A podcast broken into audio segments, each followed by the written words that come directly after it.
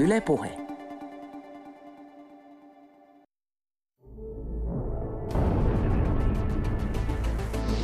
Yle Puheessa. Torstaisin kello neljä. Riku ja Tunna. Doc Ventures.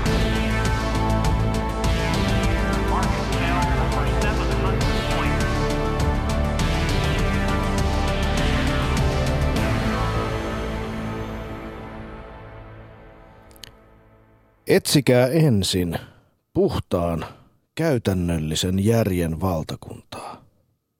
Mainosten ja otsikoiden kappaleita, äänilevyjen kappaleita, sulkia.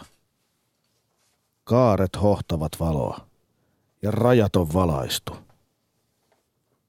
Kun tulee ruuhka ja autot ajavat toisiinsa ja pimeästä kuuluu murtuvan pellin ja ihmisten ääniä. Kun matka keskeytyy – kukaan ei ole oikealla tiellä. Doc Ventures alkoi tänään hienolla Pentti Saarikosken runolla, jonka teille lausui demagogisen ryönän suoltajana ja pseudotieteilijänä äh, tunnettuna se, semitaagi, ehkä hieman äijämainen kollegani Riku Ranta. Semitaagi. Minä sen sijaan olen Tunna Milonov, syyllistävä maailmanparantaja ja kaikkeen paranormaaliin täysin kritiikittömästi suhtautuva ituhippi. Ja tämä kaikki tarkoittaa jälleen kerran sitä, että Yle Puheen studion on valloittanut joka torstaiseen tapaansa Doc Ventures Duetto. Ovet on laudoitettu säppiin ja meillä on tunti aikaa yrittää kusettaa omaa varsin yksipuolista totuuttamme teidän vaikutusalttiisiin kaaleihinne. Näin on kristallilapsi Milonov. Tota, oven takaa sieltä kuuluu kiivasta kolkutusta ja kuulemma virkavalta on jo soitettu paikalle. Me emme kuitenkaan aio mennä paniikkiin, vaan jatkamme väsymättä blastausta sillä epistolamme on tänäänkin hyvin tärkeä. Päivän teemana on nimittäin tytrö, kusetus, eli totuuden vastakohta. Mutta mitä ihmettä on totuus? Onko totuus samaa kuin tieto? Kenellä on totuus hallinnassa vai onko sitä lopullista totuutta oikeastaan olemassa ollenkaan? Miten meitä harhautetaan totuuden tiellä ja kuinka helposti meidän katset käännetään yhtäälle, kun jotain olennaista tapahtuu toisaalla – Näistäkin teemoista vamistaan tänään lisää hieman myöhemmin, kun tänne studioon saapuu päivän tulituen tarjoaja. Hän on tietokirjailija Ville Lähde.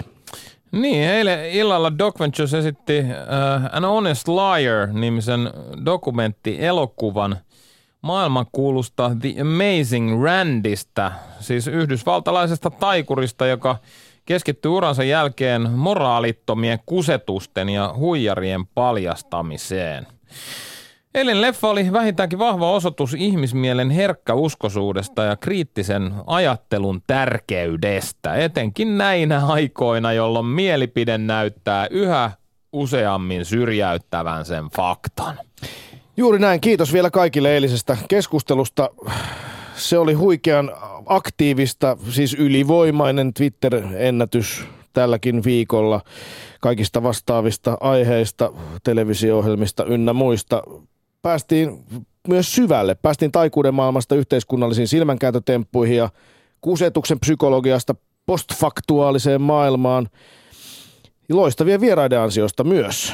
Meillä siis Leffaklitsussa oli dokkaria eilen kanssamme yyteröimässä teatteriohjaaja, kirjailija Juha Hurme sekä tietokirjailija tuoreen alaotsikoltaan kun mielipide haastoi tieteen kirjoitti, kirjan kirjoittanut Tiina Sarja.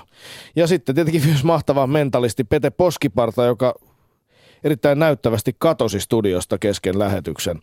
Käykääpä hyvät ihmiset katsomassa, paitsi elokuva Honest Liar, myös keskustelu Yle Areenasta, jos ette ole vielä nähneet. Siellä se on. Ja myös muistakaa mennä myös Suomen ensimmäiseen täysin ilmaiseen ja sataprosenttisesti luottamukselliseen kusettajasivustoon, joka on saattanut ottaa jonkinlaisia vaikutteita myös niin kutsutuista pettämissivustoista, mutta menkää sinne totuus.docventures.fi. käykää kertomassa oma kusetuksenne ja äänestäkää parhaita. Siellä on ollut aika mahtavia kusetuksia menossa.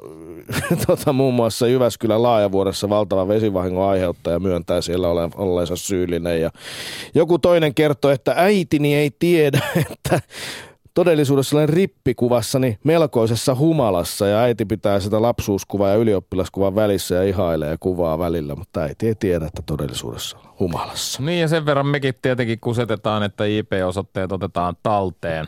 Näin on. Meillä on pyörinyt kysely yle.fi kautta DocVentures-saitilla. Siellä kysyttiin, onko ihmisten kusettaminen ok, jos tarkoitusperät ovat hyvät. Tällä hetkellä tilanne on se, että niukka enemmistö, 52 prosenttia on sitä mieltä, että kyllä on. Tarkoitus pyhittää keinot. Jep. Ja Twitter-pollissa kysyimme, uskotko yliluonnolliseen. Näyttää siltä, että 37 prosenttia kansasta uskoo yliluonnolliseen. Ja niin uskon minäkin, varsinkin eilisen jälkeen. Mä, mä en vieläkään taju sitä, miten se poskiparta sitä lusikkaa eilen taivutti. Mä olin kuitenkin siinä alle metrin päässä ja näin koko ajan, mitä, mitä siinä tapahtui.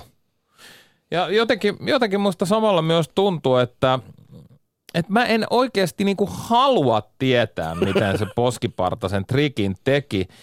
Ja mä huomasin jotenkin ihmeellisellä tavalla voimaantuvani tosi paljon siitä ajatuksesta, että että tuommoista taikuutta tapahtuu. Ja se sai mut pohtimaan myös sitä, miksi me halutaan uskoa. Ja yksi ekana mieleen tullut asia on se, että, että koko elämä ja varsinkin kuolema on niin suuri mysteeri, että taikuus jotenkin vapauttaa sut siitä vastuusta, että sun itse pitäisi tietää tai ottaa siitä selvää tai ottaa yleensäkään asioista selvää. Näinhän se on. Ja Amazing Randy, sehän oli nimenomaan raivoissaan ihmisille, jotka käytti toisten hädänalaa hyväkseen näin niin kuin huijaamalla näitä ihmisiä. Juuri tota sun ajatusta Tunna Milonov hyväksi käyttäen. Mm. Koska Randillehän taikuus ja magia, se oli ok silloin, kun katsoja ties, että se katsoo silmänkääntäjää, mutta kun joku väitti omaavansa tällaisia yliluonnollisia kykyjä, niin Randin kuupassa kiehahti voimakkaasti ja näin ollen James Randy ehdottomasti samalla tiellä kuin Doc Ventures. Me emme väsy kannustamasta teitä, rakkaat kuulijamme ja kanssa yyteröitsijämme, vaeltajat tällä avaruuden halki kiitävän pallon pinnalla. Me emme väsy kannustamasta teitä jatkuvaan kriittiseen ajatteluun. Mitä itse et tiedä, sitä et tiedä. Näin kuuluu Doc Venturesin motto. Näin on närhen mulkut. Niin pitkään kun kusetusta ja ukkofliusaa, niin pitkään kuin sitä on ollut olemassa, on, on siihen onneksi ollut vastalääke, nimittäin tiedon metsästys. Tietämällä enemmän ja kyseenalaistamalla ja ottamalla asioista itse selvää, jokainen meistä voi paljastaa sen ukottajan ja ajan myös parantaa kaikkien vastustuskykyä siihen vedättämiseen. Mutta kun sitten toisaalta tarkastelee vaikkapa näitä Yhdysvaltojen presidentinvaaleja, niin me ei voi samalla olla kelailematta sitä, että ehkä ihmisellä on myös jonkinlainen merkillinen halu tulla petetyksi, vaikka mm. mieleen tulisikin ja juolahtaisi, että hei, nyt mua ukotetaan. Tai kuten Kalle Kinnunen tämän meidän Doc Ventures viikon elokuvan arvostelussa pohti, käykää muuten lukemassa yle.fi kautta Doc Ventures, muitakin mielenkiintoisia artikkeleja tästä teemasta. Niin Kalle Kinnusen mukaan meillä on jokin tarve antautua mahdottomalle. Että ehkä ihmiset haluaa kieltää itseltään liian ahdistavia asioiden todisteet ja sammuttaa tämmöisen arkilogiikan, joka meitä ohjaa sitten, kun keinot alkaa loppua. Niin, eilähän tietokirjailija Tiina Sarja sanoi, että kokemukseen perustuva intuitio on meidän aivojen tehdasasetus ja rationaalinen päättely on ihmiselle itse asiassa kohtalaisen tuore ominaisuus, joka on kehittynyt vasta kun maailma on alkanut monimutkaistua. Mutta miksi tällainen tunnepuoleen nojaaminen näyttää just nyt niin vahvasti syrjäyttävän faktoihin perustuvan asian? Se kiinnostaa minua. Tästäkin teemasta juttelemme aivan hetken kuluttua, kun saamme studion päivän tulituen antajan. Hän on toimittaja ja tietokirjailija Ville Lähde. Yle puheessa. Riku ja Tunna. Doc Ventures. Filosofi, toimittajakin ja ehdottomasti tietokirjailija Ville Lähde. Tervetuloa studioon. No, mutta kiitos. Meidän käsissämme on kulunut sun tuoreehko esseeteos tältä vuodelta. Paljon liikkuvia osia.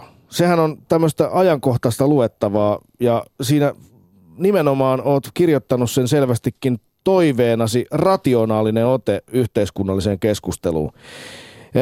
Arvostelussa todetaan, että lähde purkaa teoksessaan monia kärjistäviä vastakkainasetteluita, kuten suvaitsevaisuus ja suvaitsemattomuus, tiede ja uskonto, yksilö ja yhteisö, mutta tekee sen sivistyneesti ja maltilla. Onnittelut palkinnoista, olet niitäkin ehtinyt tälle paljon liikkuvia osia kirjalle pokata, mutta mistä tämä kirjan kirjoittaminen lähti, Ville Lähde? Se oli alkujaan ajatus kerätä yhteen mun ajatuksia noin kymmenen vuoden varrelta – sekä akateemisista teksteistä että ihan lehtiartikkeleista tai tämmöisistä, myös luennoista, joita mä oon pitänyt. Ja tarkoitus oli tehdä perinteinen irtonainen esseekokoelma, jossa ase, palaset ei kosketa toisiaan. Mutta sitten tätä kirjoittaessa mä tajusin, että kaikki tekstit pitää kirjoittaa uusiksi. Ja alkoi huomata, että ne samat ilmiöt niin toistuu eri keskusteluissa, joita mä käsittelin. Ja sitten mä halusin yhtenäistää sen. Halusin tehdä siitä ikään kuin työkalupakin tämmöisten ongelmien löytämiseen. Ja, ja mitä ne ongelmat on? No pähkinänkuoressa se, että meillä on käynnissä monia prosesseja tieteellisessä keskustelussa, poliittisessa keskustelussa ja esimerkiksi vaikkapa puheessa kulttuureista ja ihmisyydestä, jossa monimutkaista maailmaa yksinkertaistetaan – ja yksinkertaistetaan semmoisella tavalla, joka tekee meistä tyhmempiä. Yksinkertaistaminenhan voi olla hyvä työkalu, jos haluaa opettaa, havainnollistaa. Tieteessäkin pitää yksinkertaistaa, että voi joskus pysähtyä ja tutkia jotain. Mutta sillä on myös vaaransa. Niin, siis se ö, yksinkertaistaminen pitää tehdä fiksusti niin, että se ei poista meidän näkyvistä koko, koko muuta maailmaa. Se on niin kuin, ö, sen täytyy olla väliaikainen työkalu, eikä sen pidä muodostua koko todellisuuden kuvaksi. Sä tätä kirjaa tehdessäsi oot myös kahlannut, sä puhut siitä, että meidän keskustelu on vähän niin kuin rikki, että siellä on paljon tällaisia, että näiden yksinkertaistusten takia niin se keskustelu menee itse asiassa päin prinkkalaa ja me ei nähdä enää asioiden oikeata luonnetta eikä sitä, miten monimutkaisia ne on ja me aletaan kaipaamaan tämmöisiä helppoja ratkaisuja. Sä kävit läpi myös paljon sosiaalisen median keskusteluja tätä kirjaa varten. Minkälaisia havaintoja teet siellä? Joo, tai oikeastaan mä kirjoitin osittain sitä kirjaa Facebookissa. Se on ainoa sosiaalinen media, mitä mä tämmöisenä vanhana miehenä osaan käyttää. Eli mä, kun mä olin saanut jonkun esseen ensimmäisen version valmiiksi, mä nappasin sieltä luvun tai kappaleen tai kaksi, pistin sen päivityksenä, kun siitä lähti keskustelua. Mä muokkasin sitä sen keskustelua palautteen, kritiikin ja kommenttien myötä. Eli se on ihan oikeasti myös se kirjoittaminen ulottunut mun tutkijan kammion ulkopuolelle.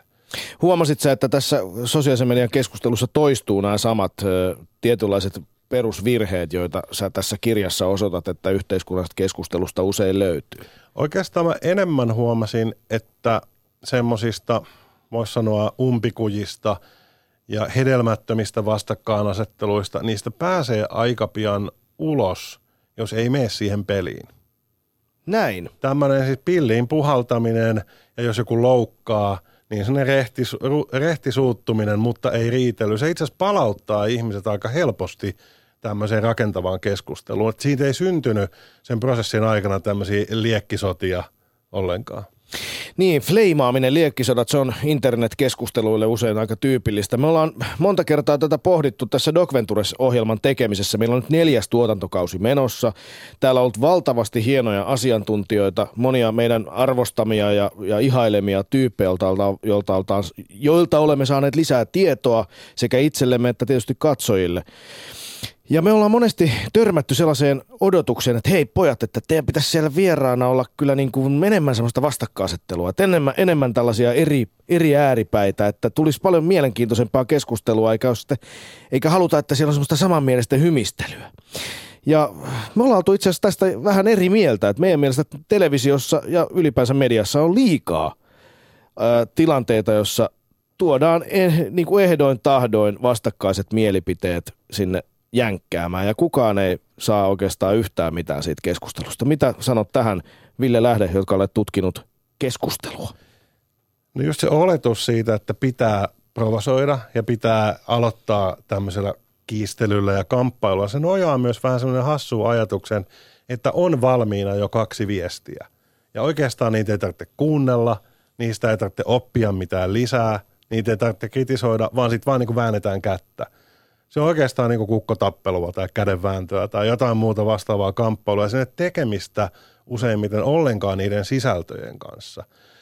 Ja se tämmöisessä äh, esimerkiksi tiedejournalismissa on ollut aika paljon sellaista ongelmaa, että tu, halutaan tuoda ikään kuin molemmat puolet, jotta saataisiin tämmöinen konfliktiasetelma aikaan jolloin tu- saatetaan tuoda esimerkiksi ilmastokeskustelussa tai evoluutiokeskustelussa niin kuin yksittäinen tutkija, jolla ei ole minkäänlaista tiedeyhteisötukea edustamaan tämmöistä toista päätä, jolloin ei päästä oikeastaan puhumaan siitä itse asiasta.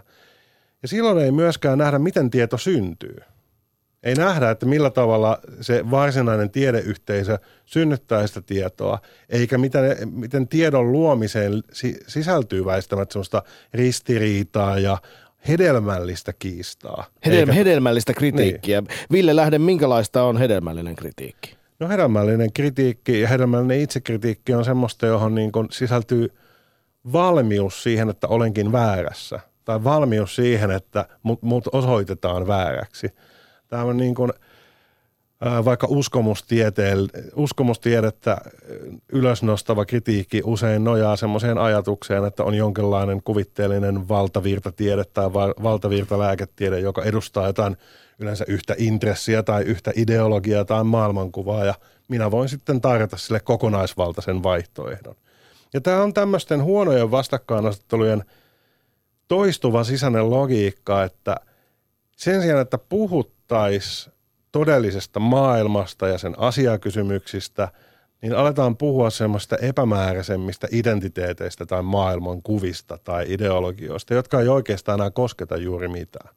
Niin, eli tässä helvetin helposti luisutaan siihen, että raahataan studioon se äärilibbari ja toisaalta jonkinlainen vaikkapa AY-jyrä tai sitten patamusta porvari tai punavihreä kommari tai, tai, tai, tai äärikonservatiivinen persulainen tai, tai jonkinlainen kaiken salliva anarkisti.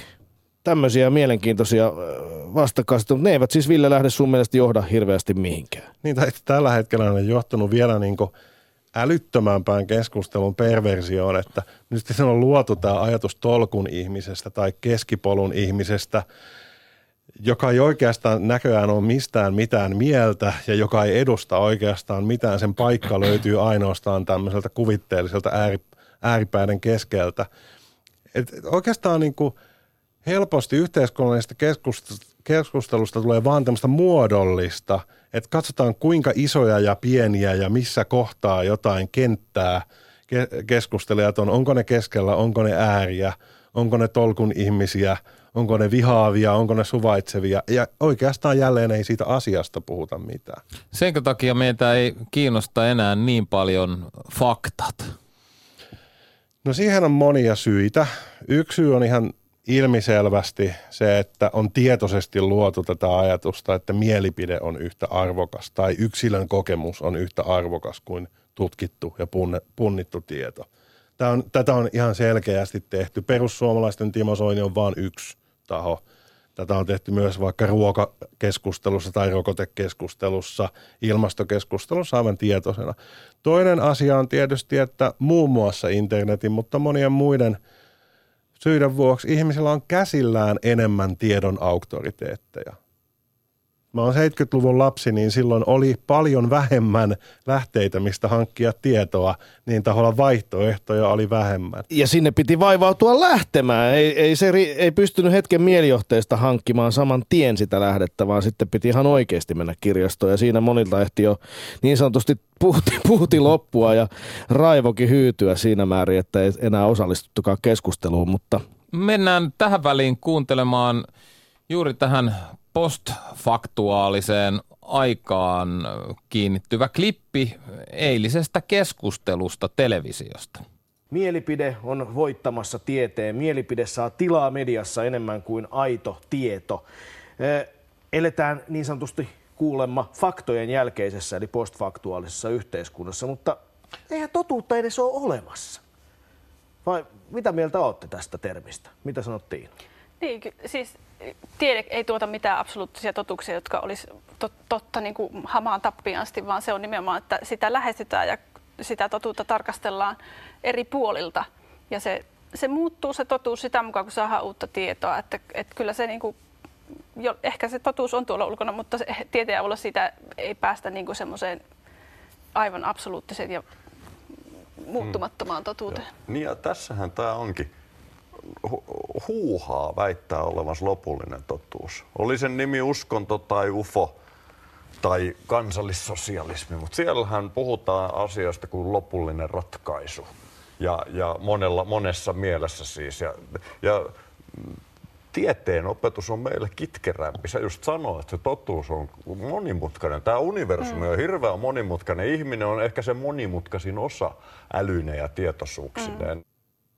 Näin siis eh, teatteriohjaaja kirjailija Juha Hurme ja tietokirjailija Tiina Sarja Doc Venturesin jälkikeskustelussa Honest Liar-elokuvan jälkeen käykää tsekkaamassa Yle Areenassa. Erittäin mielenkiintoinen keskustelu. Mukana myös mentalisti Pete Poskiparta. Erittäin asian kuuluminen, paitsi asian kuuluminen temppuinen, myös erittäin mielenkiintoisena mielipiteineen. Mutta täällä studiossa meillä sen sijaan on tietokirjailija Ville Lähde, jonka tuore teos Paljon liikkuvia osia ottaa kantaa ja purkaa meidän yhteiskunnallisen keskustelun ongelmakohtia. Ja nyt tuossa äsken meidän eiliset vieraat vastas ajatukseen siitä, että että onko tämmöistä totuutta tai onko, niin onko, elämmekö faktojen jälkeisessä maailmassa. Mitä sanot Ville Lähde? No se olennainen kysymys, totuus mistä? Aina kun me tehdään tietoa, me tehdään sitä jotain tarkoitusta varten, me kysytään jotain kysymyksiä, me vastataan johonkin kysymyksiin. Ja mun ra- rakas ystävä ja opettaja on usein käyttänyt tämmöistä esimerkkiä Alan Garfinkel-nimisen kir- tieteen filosofin ajatusta tämmöistä vastakohta-avaruudesta. Että jokaisella tieteellisellä käsitteellä on ikään kuin kysymyksensä ja vastauksensa, ja se sulkee muita kysymyksiä ja vastauksia pois. Ja se voi elävöittää tämmöisellä sadulla pankkirosvosta, joka on vankilassa, ja pappi tulee paikalle ja kysyy, että no minkä takia sä niin ryöstit sen pankin? Että se vasta, kun siellä oli rahaa. toinen kysyy eri kysymyksen ja toinen vastaa eri kysymykseen. Ja tämä on itse asiassa tieteessä myös, sekä luonnontieteessä, yhteiskuntatieteellisessä niin tutkimuksissa täytyy myöskin siis miettiä etukäteen, minkälaista totuutta, minkälaista tutkimuskohdetta tutkitaan. Silloin ei ikinä voi olla yhtä totuutta – se ei ole mikään pelkästään metafyysinen tai maailmankuvallinen kysymys, se on erittäin niin kuin rasvakourainen praktinen kysymys. Tieto on käytäntöä.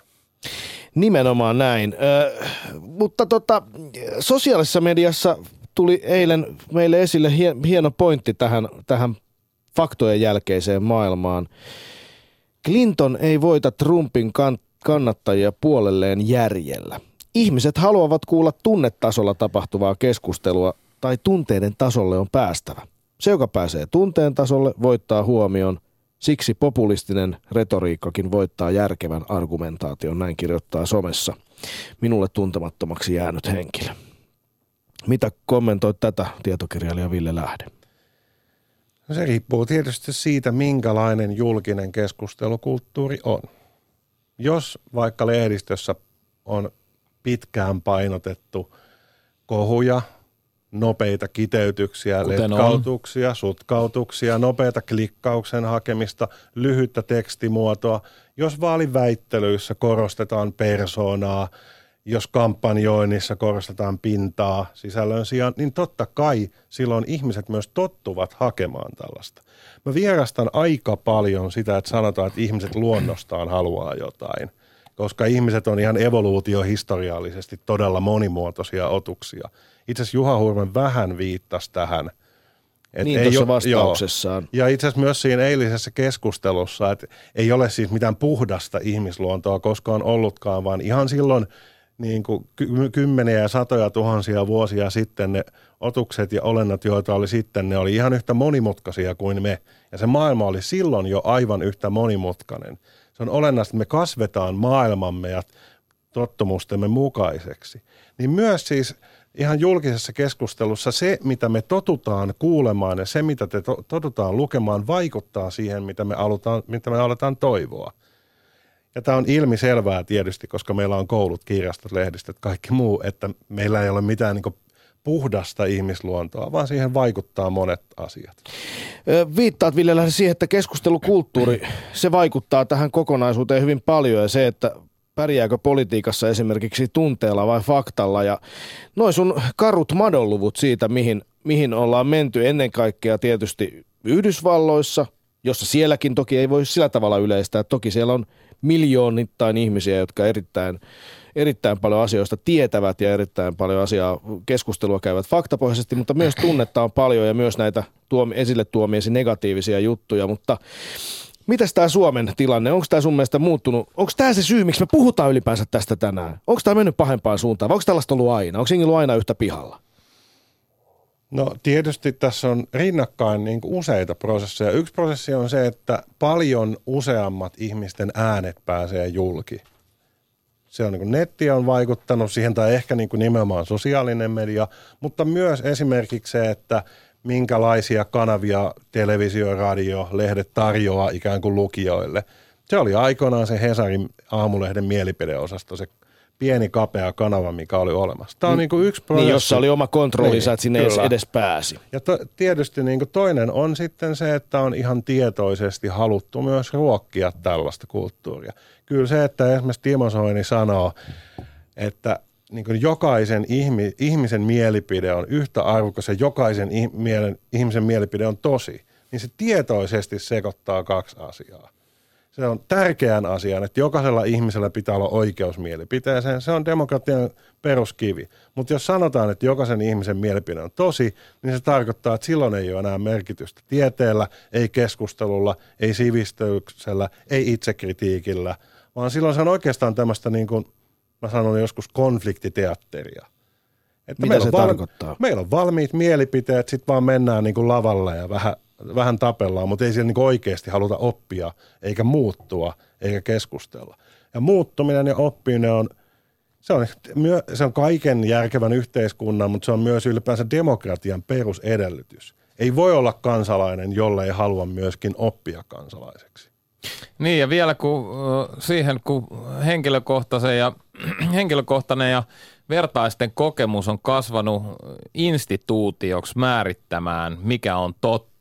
Esimerkiksi eräs globaali asennetutkimus on löytänyt ison muutoksen. Me luotetaan yhä enemmän vertaisiin, niin tuttuihin kuin verkkofoorumin suosittelijoihin siitä, mikä malli kannattaa ottaa, on se sitten lastenvaunut tai ideologia pitääkö tästä olla iloinen vai huolissaan?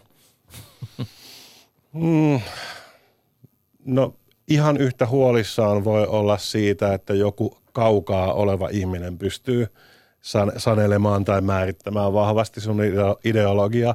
Enemmän musta pitää olla huolissaan siitä, jos ruokitaan sellaista julkista keskustelua, jossa ei ole kriittisyyttä ja toisaalta jos ihmiset ei myöskään niin kuin opettele – kriittistä lukutaitoa.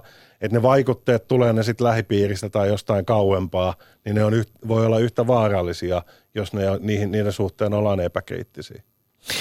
Näin, ja tässä, tässä vaiheessa haluankin ottaa esille seuraavaksi tietämättömyyden. Ylepuheessa Riku ja Tunna. Doc Ventures. Vieraanamme äh, filosofi, taustainen tietokirjailija Ville Lähde, joka on kirjoittanut hienon teoksen pienin yhteinen nimittäjä. Ei kun anteeksi, mitä mä sanoin. Pirkko Saision, Pirkko Saision kirja tuli jostain mun, mun aivojen soi, syövereistä. Paljon liikkuvia osia. Mitä mä sekoilen? No niin, joka tapauksessa tämä kirja käsittelee siis meidän keskustelukulttuuria ja sitä, miten se on muuttunut ja mikä siinä on vialla. On aika tarkkaa ja kuumottavaa madonlukua tulee Ville Lähteen suusta ja mua ainakin itseäni hieman huolestuttaa se, että, että mihin suuntaan tämä on menossa. Ikään kuin rakennetaan tätä keskustelukulttuuria ja ylipäänsä julkista asioiden käsittelyä koko ajan huonompaan suuntaan. Mutta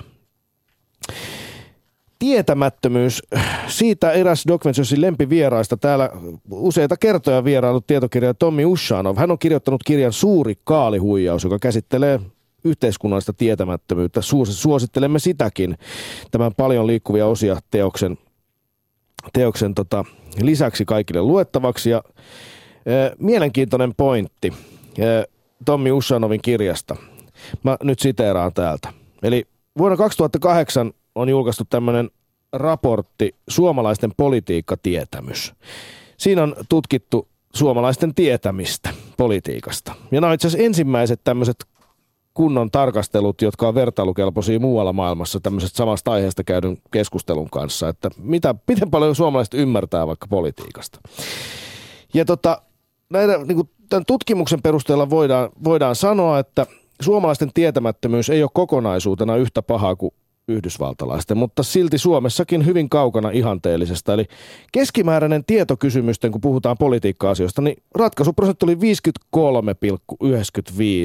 Jenkeissä se oli noin 40. Eli periaatteessa suomalaisten tietämys politiikasta on noin kolmanneksen isompi kuin Jenkkien, mutta vaan vähän yli puolet siitä, mitä se niin unelmatapauksessa olisi, että kun tiedettäisiin kaikki asiat. Siis tyyli, että kuka on hallituksessa ja kuka ei. Ja tota, mutta sitten toinen mielenkiintoinen juttu. Yhtä pahasti pihalla olevia on kummassakin maassa yhtä paljon. Ei kun anteeksi, ei näin vaan, vaan yhtä hyvin perillä olevia yhtä paljon. Eli semmoinen pieni eliitti, kymmenisen prosenttia. Sen sijaan Jenkeissä kolmasosa ei tajuu mitään ja Suomessa 14 prosenttia ei tajuu mitään. Okei, 14 prosenttia kuulostaa vähältä, mutta siihen kuuluu satoja tuhansia ääniä, hyvinkin ratkaisevia. Eli 600 000 äänioikeutettua yli 18-vuotias kansalaista on tämän tutkimuksen mukaan erittäin yössä. Mitä tähän sanoo Ville Lähde? No mä itse asiassa puhun tuossa mun kirjassa myös tämmöisistä demokratian myyteistä. Ja yksi niistä on se, että demokratia käsitys keskittyy niin pelkästään äänestämiseen. Ja se, se näkyy usein niin vaalien aikaan. Silloin puhutaan demokratian lamasta ja demokratian ongelmista, ja silloin oikeastaan puhutaan va- pelkästään äänestysprosentista. Sitten saadetaan vähän puhua siitä, että no ei tässä niin kuin ole ei tavoitettu äänestäjiä ja tämä on poliitikkojen vika ja niin edelleen. Sitten kun vaalitulos on tullut, niin siitä sanotaan, että pulinat pois. niin, että se oli kuitenkin hyvä tulos. Joo, ja, sit, ja, ja siis se, se tarkoittaa, että oikeastaan politiikka on olemassa tavallisille ihmisille vain sillä äänestyshetkellä, sillä vaaliviikolla, ja muuten oikeastaan pitäisi olla hiljaa, jollei satu olemaan puolueaktiivi. Ja jos yhteiskunnallinen osallistuminen pelkästetään näin, pelkästään näin pienelle alueelle, niin ei se ole mikään ihme, että se lakkaa kiinnostamasta. Tämä on niin poliittisen järjestelmän vika, mutta totta kai se on myös – sitten niin kuin ihan meidän ihmisten vika, että me ei itse olla aktiivisempia. Mutta se, että jos niin kuin ainoa tapa osallistua tässä vallitsevassa kertomuksessa on se äänestämiskoppi tai lompakko kuluttajana, ei se, ei se kauhean niin kuin voimaannuttava ja innostava politiikkakäsitys ole. Näin, tämä on erittäin mielenkiintoista ja muistan, muistan hyvin, että kun näitä lasketaan itse, itse asiassa näitä puolueiden kannatusprosentteja ihan siis aidoista äänioikeutettujen määrästä eikä äänistä, niin se onkin itse asiassa aika, aika naurettavan pieniä ne luvut. Onneksi me ei sentään asuta maassa, jossa pitää maksaa rekisteröityäkseen äänestään. Niin. Että köyhemmät ei käytännössä niin pysty äänestämään. Niin, tässäkin on aikamoisia, tai vaalipiirikikkailut tai niin edelleen, millä päästään. No kyllä niitä Suomessakin varmasti jollain tavalla on harrasteltu. Mä siteeraan vielä lisää tähän keskusteluun liittyvää merkittävää asiaa, eli tietämistä. Se, että tietääkö vai luuleeko, onko mielipide syrjäyttänyt tiedon. Tämä on kans tästä Tommi Ushanovin kirjasta. Eräs masentavimmista poliittisen psykologian tutkimustuloksista on, että ne, joiden uskomukset pitävät kaikkein huonoimmin paikkansa, ovat niiden paikkansa pitävyydestä usein kaikkein varmimpia. Ihminen, joka uskoo esimerkiksi köyhille syydettävän veronmaksajien rahaa 20-kertaisesti enemmän kuin todellisuudessa tapahtuu, on mitä todennäkö- minä todennäköisimmin järkähtämättömän vakuuttunut uskomuksensa paikkansa pitävyydestä. Sen sijaan ihminen, joka uskoo rahaa syydettävän köyhille vain hieman tai ei ollenkaan enemmän kuin todellisuudessa tapahtuu, on hyvin epäröivä ja varovainen tämän paljon paikkansa pitävämmän tiedon totuudellisuuden suhteen. Mitäs tähän sanotte? No se tietysti liittyy tuossa esimerkissä varmasti myös tuohon itse sisältöön. Ei pelkästään siihen niin tiedon paikkansa pitävyyteen. Se ajatus, että nyt noille toisille laiskoille, saamattomille annetaan rahaa, niin se vahvistaa myös omaa identiteettiä. Minä sen tämän maksan veroni, minä teen työni. Jadda, jadda, jadda, jadda. Eli se varmuus ja se hyvä fiilis, mikä siitä varmuudesta tulee, liittyy myös, että siinä pönkitetään semmoista omaa kunnollisen tolkun ihmisen identiteettiin. Aivan, tämä tietenkin on tässä erittäin olennaisena, olennaisena osana. Tässä tota, Ushanomin kirjassa suuri kaalihuijaus kerrotaan myös psykologian Dunning-Kruger-ilmiöstä, joka on tämmöinen itse itseään ylläpitävä syy-seurausketju. Eli ihminen osaa asiat niin huonosti, ettei edes tajua, kuinka huonosti ne osaa. Ja tästä syystä hän ei ymmärrä tehdä ongelmalle mitään, mikä vuorostaan takaa hänen osaavan asiat huonosti jatkossakin. Ylepuheessa Riku ja Tunna. Doc Ventures. Yle Puheen lälläreihin siis länkättämässä Tunna ja Riku ja aiheena meillä tänään kusetus, ukotus ja ukko Fliusa. Vierailijana tietokirjailija, toimittaja Ville Lähde. Näin. Äsken puhuttiin tietämättömyydestä ja siitä, miten ne henkilöt, jotka eivät tiedä, ovat hyvin va- varmoja käsityksistä. Ja suomalaisten politiikkatietämys on parempaa kuin amerikkalaisten, mutta silti melko heikkoa. Ja tässä samassa kirjassa täällä monta kertaa siteerannut, vielä totean sen, että aika hassua on, kun kysytään suomalaisilta, jotka äänestävät tiettyä puoluetta tai ovat ilmoittautuvat jonkun tietyn puolueen kannattajaksi, että onko tämä sun edustama puolue hallituksessa, niin erittäin harva itse asiassa, yllättävänkin harva tietää. Tämä on mun mielestäni täysin käsittämätön juttu, mutta niin, kansa ei välttämättä tiedä, mutta tiede, tiede ja uskonto, siitä olet Ville Lähde kirjoittanut paljon. Onko tiede ja uskonto väistämättä sillasessa ristiriidassa, että jos meillä on vaikka tämmöinen tieteelliseen maailmankuvaan nojaava henkilö, joka on lukenut ja opiskellut ja sinänsä sivistynyt, niin pitäisikö tämmöisen henkilön ymmärtää ja hyväksyä semmoisetkin ihmisten näkemykset, jotka tai semmoisenkin ihmisen näkemykset, joka nojaa tämmöiseen ei-tieteelliseen, vaikkapa uskonnollisen ihmisen näkemykset. Minkälainen ristiriita tässä on? Ei siinä välttämättä ole ristiriitaa. Se on olennainen juttu on se, että muodostaako ihmiset niin kuin tämmöisiä kauhean vahvoja kokonaisnäkemyksiä, jonka alle menee kaikki. Niin kuin politiikka, moraali, yksityiselämä, estetiikka, niin kuin ihan kaikki, vai hyväksyykö ihmiset sen moninaisuuden, mikä kuuluu meihin kaikkiin? Eli ihmisellä voi olla esimerkiksi aivan toisistaan poikkeavia teologisia näkemyksiä tai ylipäänsä tämmöisiä metafyysisiä näkemyksiä todellisuuden luonteesta ja silti ihmiset voi päätyä aivan samanlaisiin moraalisiin johtopäätöksiin, samanlaisiin moraalisiin näkemyksiin. Eli ei meidän ajattelu ole semmoista – ikään kuin valmiin reseptin seuraamista, jossa on joku master plan, joku uskonnollinen näkemys tai tieteellinen näkemys, josta kaikki johdetaan.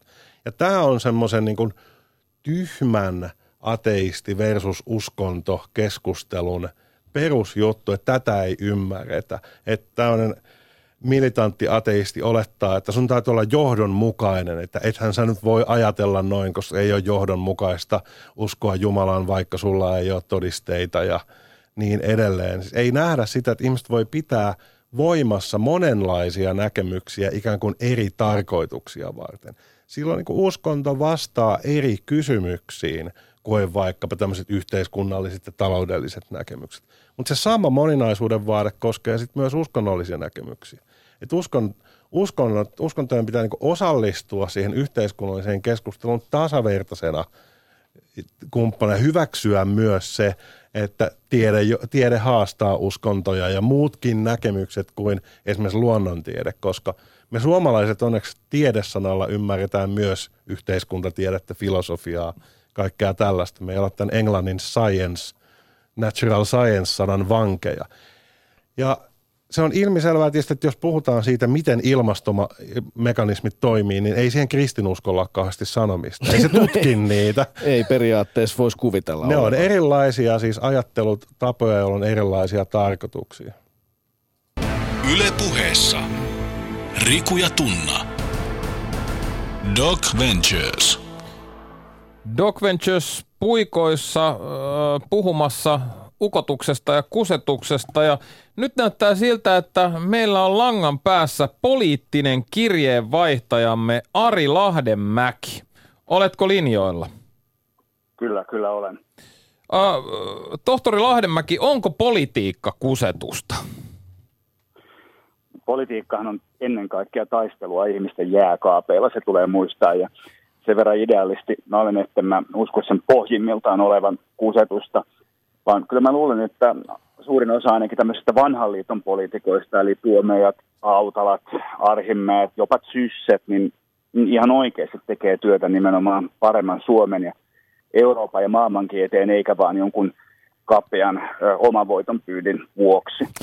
Noi ylevät sanat ei yllätä niin paljon kuin ottaa huomioon, että olet itsekin vanhaa liittoa. Joku voisi ehkä jopa sanoa, että menneessä piehtaroiva, mutta... Pitää paikkaa. mutta ei varmaan ketään muuta syytetä niin usein lupausten pettämisestä kuin poli- poliitikkoja. Eikö se nyt kuitenkin se ole juuri kusetusta? Niin ehkä samalla tavalla kuin eduskunnassa ei voi valehdella, niin tässäkin pitäisi kai puhua takinkäännöistä, että se olisi korrekti, korrektimpi tämmöinen vanhan liiton termi.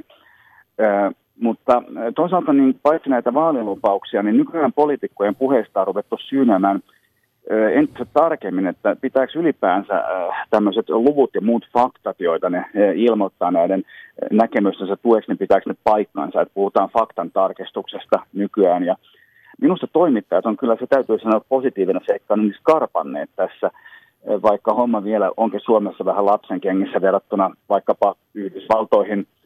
Ja tässäkin tietysti tämä usein meidänkin ohjelmissa mainittu yhteisöllinen ATK, eli sähköinternet auttaa, koska saadaan myös entistä helpommin nagettoa ne poliitikot, jos ne blaastaa niin sanottua muunneltua totuutta. No, no mitä, mitä tällaisia tapauksia on nyt sitten viime aikoina ollut Suomessa poliittinen kirjeenvaihtajamme tohtori Lahdenmäki?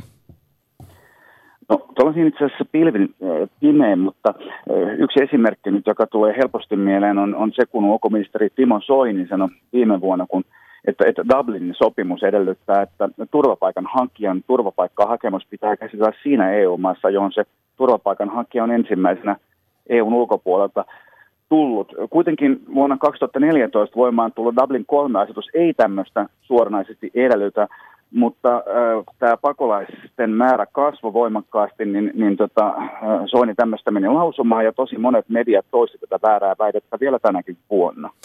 No jos, jos tämmöinen fakta menee sekaisin jo ulkoministeriltäkin, niin raskas kysymys, kenen on vastuu?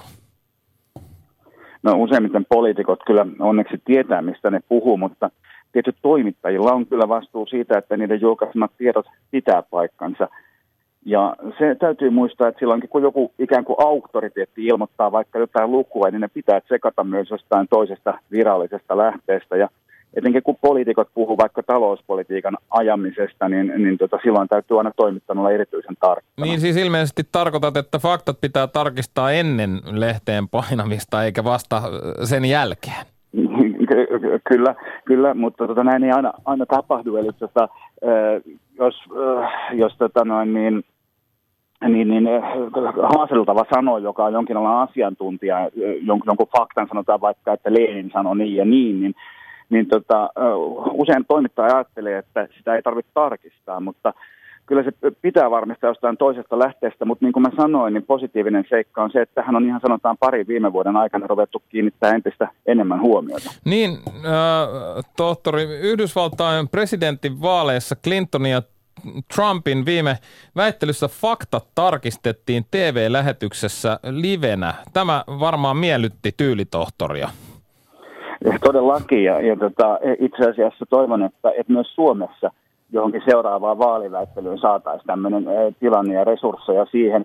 ja, ja ylipäänsä lisää faksan tarkistusta seuraavien vaalien alle, että esimerkiksi tämmöiset talousväitteet me ihan tuosta vaan läpi ja niin vältytään esimerkiksi Britanniassa sieltä tilanteelta, jossa ihan vääriä väitteitä. Uskon, että ihmiset opesivat katumaan heti seuraavana päivänä sitä, että ne oli äänestäneet maan ulos EU-sta, koska ihmisethän on pitkälti aika, aika lailla väärän tietoisuuden vallassa paitsi tietysti me.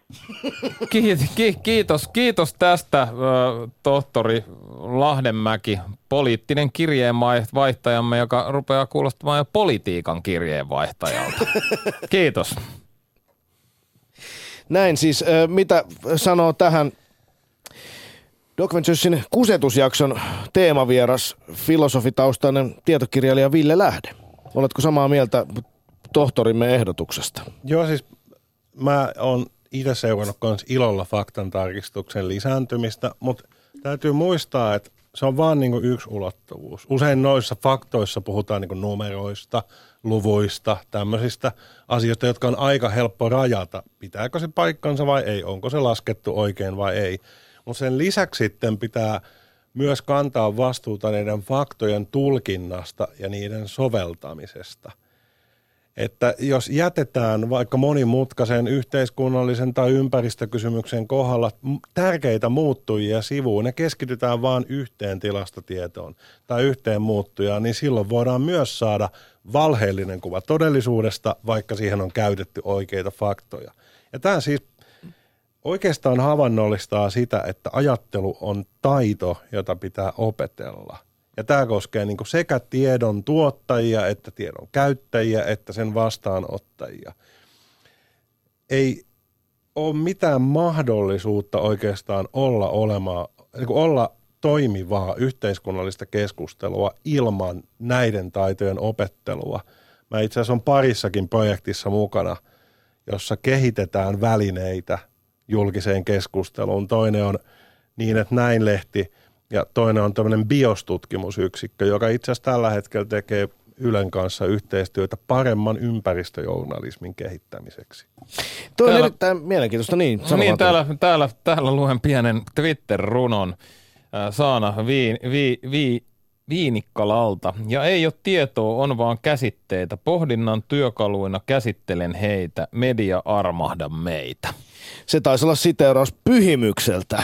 Erittäin osuva, osuva lausahdus tähän. Kiitos Saana Viinikkala. Yksi juttu, mikä liittyy tähän teemaan myös vahvasti, on se tähän yhteiskunnallisen keskusteluun, mikä liittyy myös huijaukseen. Että oletteko ajatelleet keskustelukumppanini Tunna Milonov ja tietokirjailija Ville Lähde, että huijauksessahan usein, kun puhutaan klassisesta vedätyksestä, niin pyritään saamaan tämmöinen kiireen fiilis – et nyt on kiire, nopeasti nyt ratkaisua, että nyt ei ole, et, et, ja kannattaa tehdä nopea ratkaisu, että siitä on hyötyä, ja jos ei tee, niin siitä on helvetisti haittaa. Mä menen tohon lankaan niin, aina. Huijattava pitää saada uskoa, että nyt on, pitää, nyt on tosi nopeasti ohi menevä mahdollisuus, johon pitää nyt tarttua heti.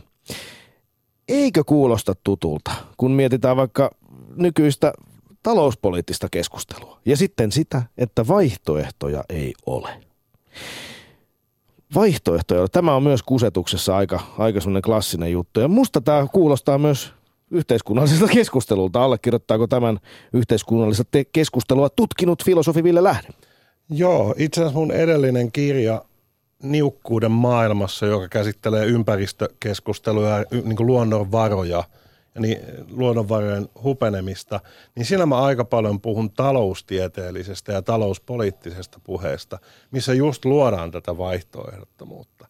Ja se liittyy tuohon ajattelun taitojen ja käsitteiden käyttöön itse asiassa aika paljon, mistä äsken oli puhe. Et vaikka käytettäisiin oikeita lukuja, niin jos niitä lukuja sovelletaan niin kuin väärin oletuksin, niin silloin maailmasta tulee ihan erilainen kuva. Klassinen esimerkki on vaikka se taloustieteellinen oletus, että, mikä, että jos luonnon resurssi loppuu, sille löydetään aina korvaaja. Tämä on siis oikea käytössä oleva val, niin valtavirtataloustieteellinen ajatus. Eli jos vesi loppuu, puhdas vesi loppuu, niin kyllä sille korvaaja löydetään. Kokis, niin, kokista kokis varmaan. kyllä se on Coca-Cola. se on ehdottomasti näin. Mitä pitäisi tehdä tälle, näille työkaluille? Miten me saataisiin oikeasti parannettua tätä sekä poliittista keskustelua, keskustelua mediassa tai ylipäänsä ihmisten ajattelun välineitä, niitä, joita filosofi Ville Lähde sanoi, että pitäisi kehittää. Miten meidän pitäisi käytännössä tehdä? No siihen ei mitään hopealuotia ole. Tässä on niin huono puolensa ja hyvä puolensa, tai masentava ja innostava puolensa. Masentava puoli on se, että täytyy niin tehdä koko ajan duunia. Sitä ei voi ratkaista millään parhaalla käsitteen määrittelyllä tai tämmöisellä hienolla filosofisella reseptillä. Se vaatii journalisteilta jatkuvaa työtä, se vaatii opettajilta jatkuvaa työtä, kansalaisjärjestöiltä.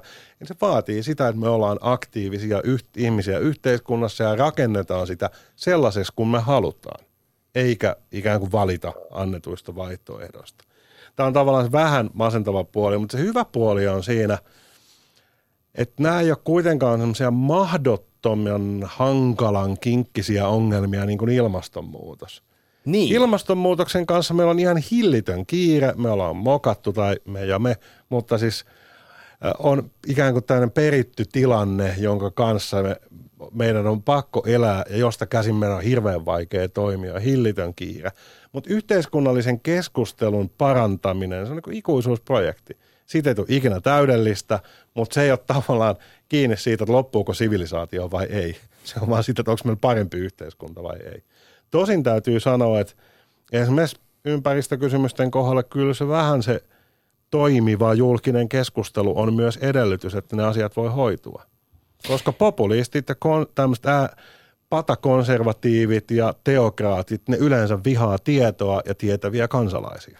Olet sanonut, että jollain hurjalla tavalla jokin yhdistää sekä esimerkiksi tiukasti maahanmuuttokriittisiä islamofobisia henkilöitä ja erittäin kiihkeitä fundamentalisti-islamisteja. Mikä heitä yhdistää?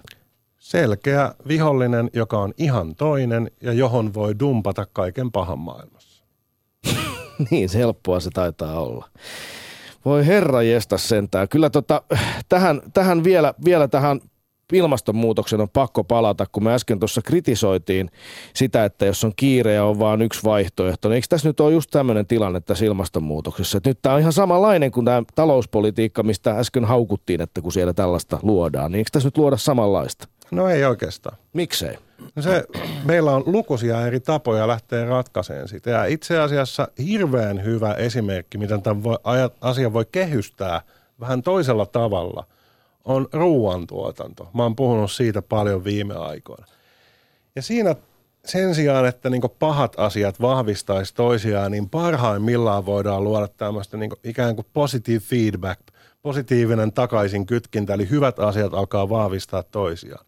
Jos onnistutaan saamaan – etenkin niin köyhemmissä, haavoittuvaisemmissa oloissa semmoinen ruoantuotanto, joka tuottaa elantoa paikan päällä, joka antaa myös ruoan jalostajille, myyjille, valmistajille elantoa, niin silloin myöskin todennäköisesti koulu, koulussa käyminen lisääntyy, naisten oikeudet alkaa parantua, naiset pääsee työelämään, verokertymä lisääntyy, yhteiskunnat muuttuu vakaammiksi ja silloin myöskin esimerkiksi väestön kasvu ihan todetusti tämmöisissä oloissa hidastuu. Ja tämä on niin kuin, esimerkiksi YK on monissa tämän raporteissa viime vuosina on esitetty tapoja, joten tämä voidaan kytkeä myöskin tämmöiseen vaikkapa lannoitteiden osalta ja torjunta-aineiden osalta ympäristöystävällisempään tuotantoon, joka ei ole niin riippuvaista esimerkiksi fossiilisista polttoaineista. Ja tässä on iso tämmöinen, niin kuin tieteessä sanotaan usein paradigman muutos, mutta sanotaan vaikka tämmöinen – ma- maailmankuvan mullistus tapahtumassa nimenomaan ruoantuotannon kohdalla. Ja se tarjoaa niin tien ymmärtää, että ilmastonmuutosta voidaan hoitaa joillakin aloilla niin, että se itse parantaa asioita, eikä se ole jotain luopumista. Totta kai se on sitten luopumista, jos matkustaa lentokoneella kymmenen kertaa vuodessa, asuu isossa hiilellä lämmitetyssä talossa ja on kaksi autoa tai edes yksi auto ja syö hirveästi lihaa. Mutta semmoisista asioista nyt kannattaakin luopua, koska me kaikki voi olla, olla kroisoksia. Erittäin, erittäin hienosti asian kiteyttää tähän Doc Ventures-lähetyksen loppuun Ville Lähde, tietokirjailija, filosofi taustalta. Haluan vielä tähän loppuun hyvin lyhyesti sanoa, että, tai kysyä sinulta Ville Lähde, että kertaa meille vielä rautalangasta, miksi ääripäiden roudaaminen vaikkapa ilmastonmuutoskeskusteluun on perseestä se ta- silloin luullaan, että on kaksi valmista valmissa paketissa olevaa viestiä ja katsotaan kumpi voittaa. Eli ei haluta oppia asiasta yhtään mitään. Tähän, Halutaan, halutaan vahvistaa vaan omia mielipiteitä ja Kyllä. omaa mutua. tähän on erittäin hyvä lopettaa tämä haastattelu. Ville Lähde, tietokirjailija ja paljon liikkuvia osia. Nyt se tuli oikein. Mä en tiedä, mistä mä kaivelen näitä kirjojen nimiä. Olen niin lukenut mies.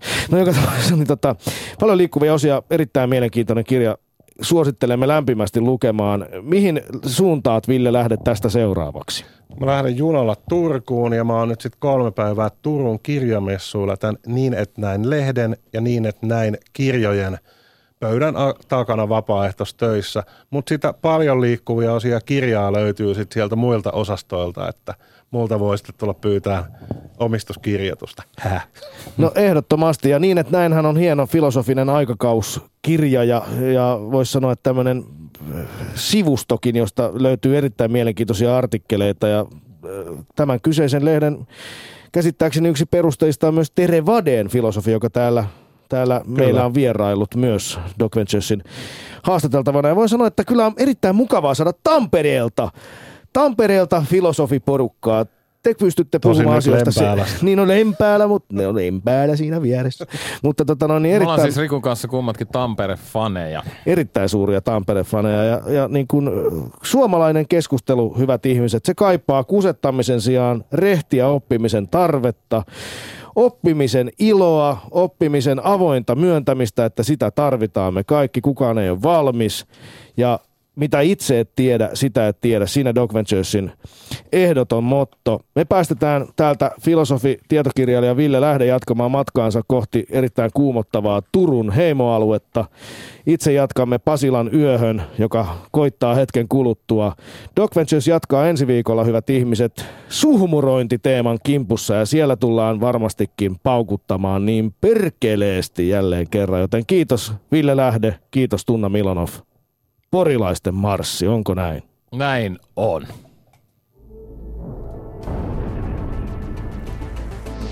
Yle puheessa.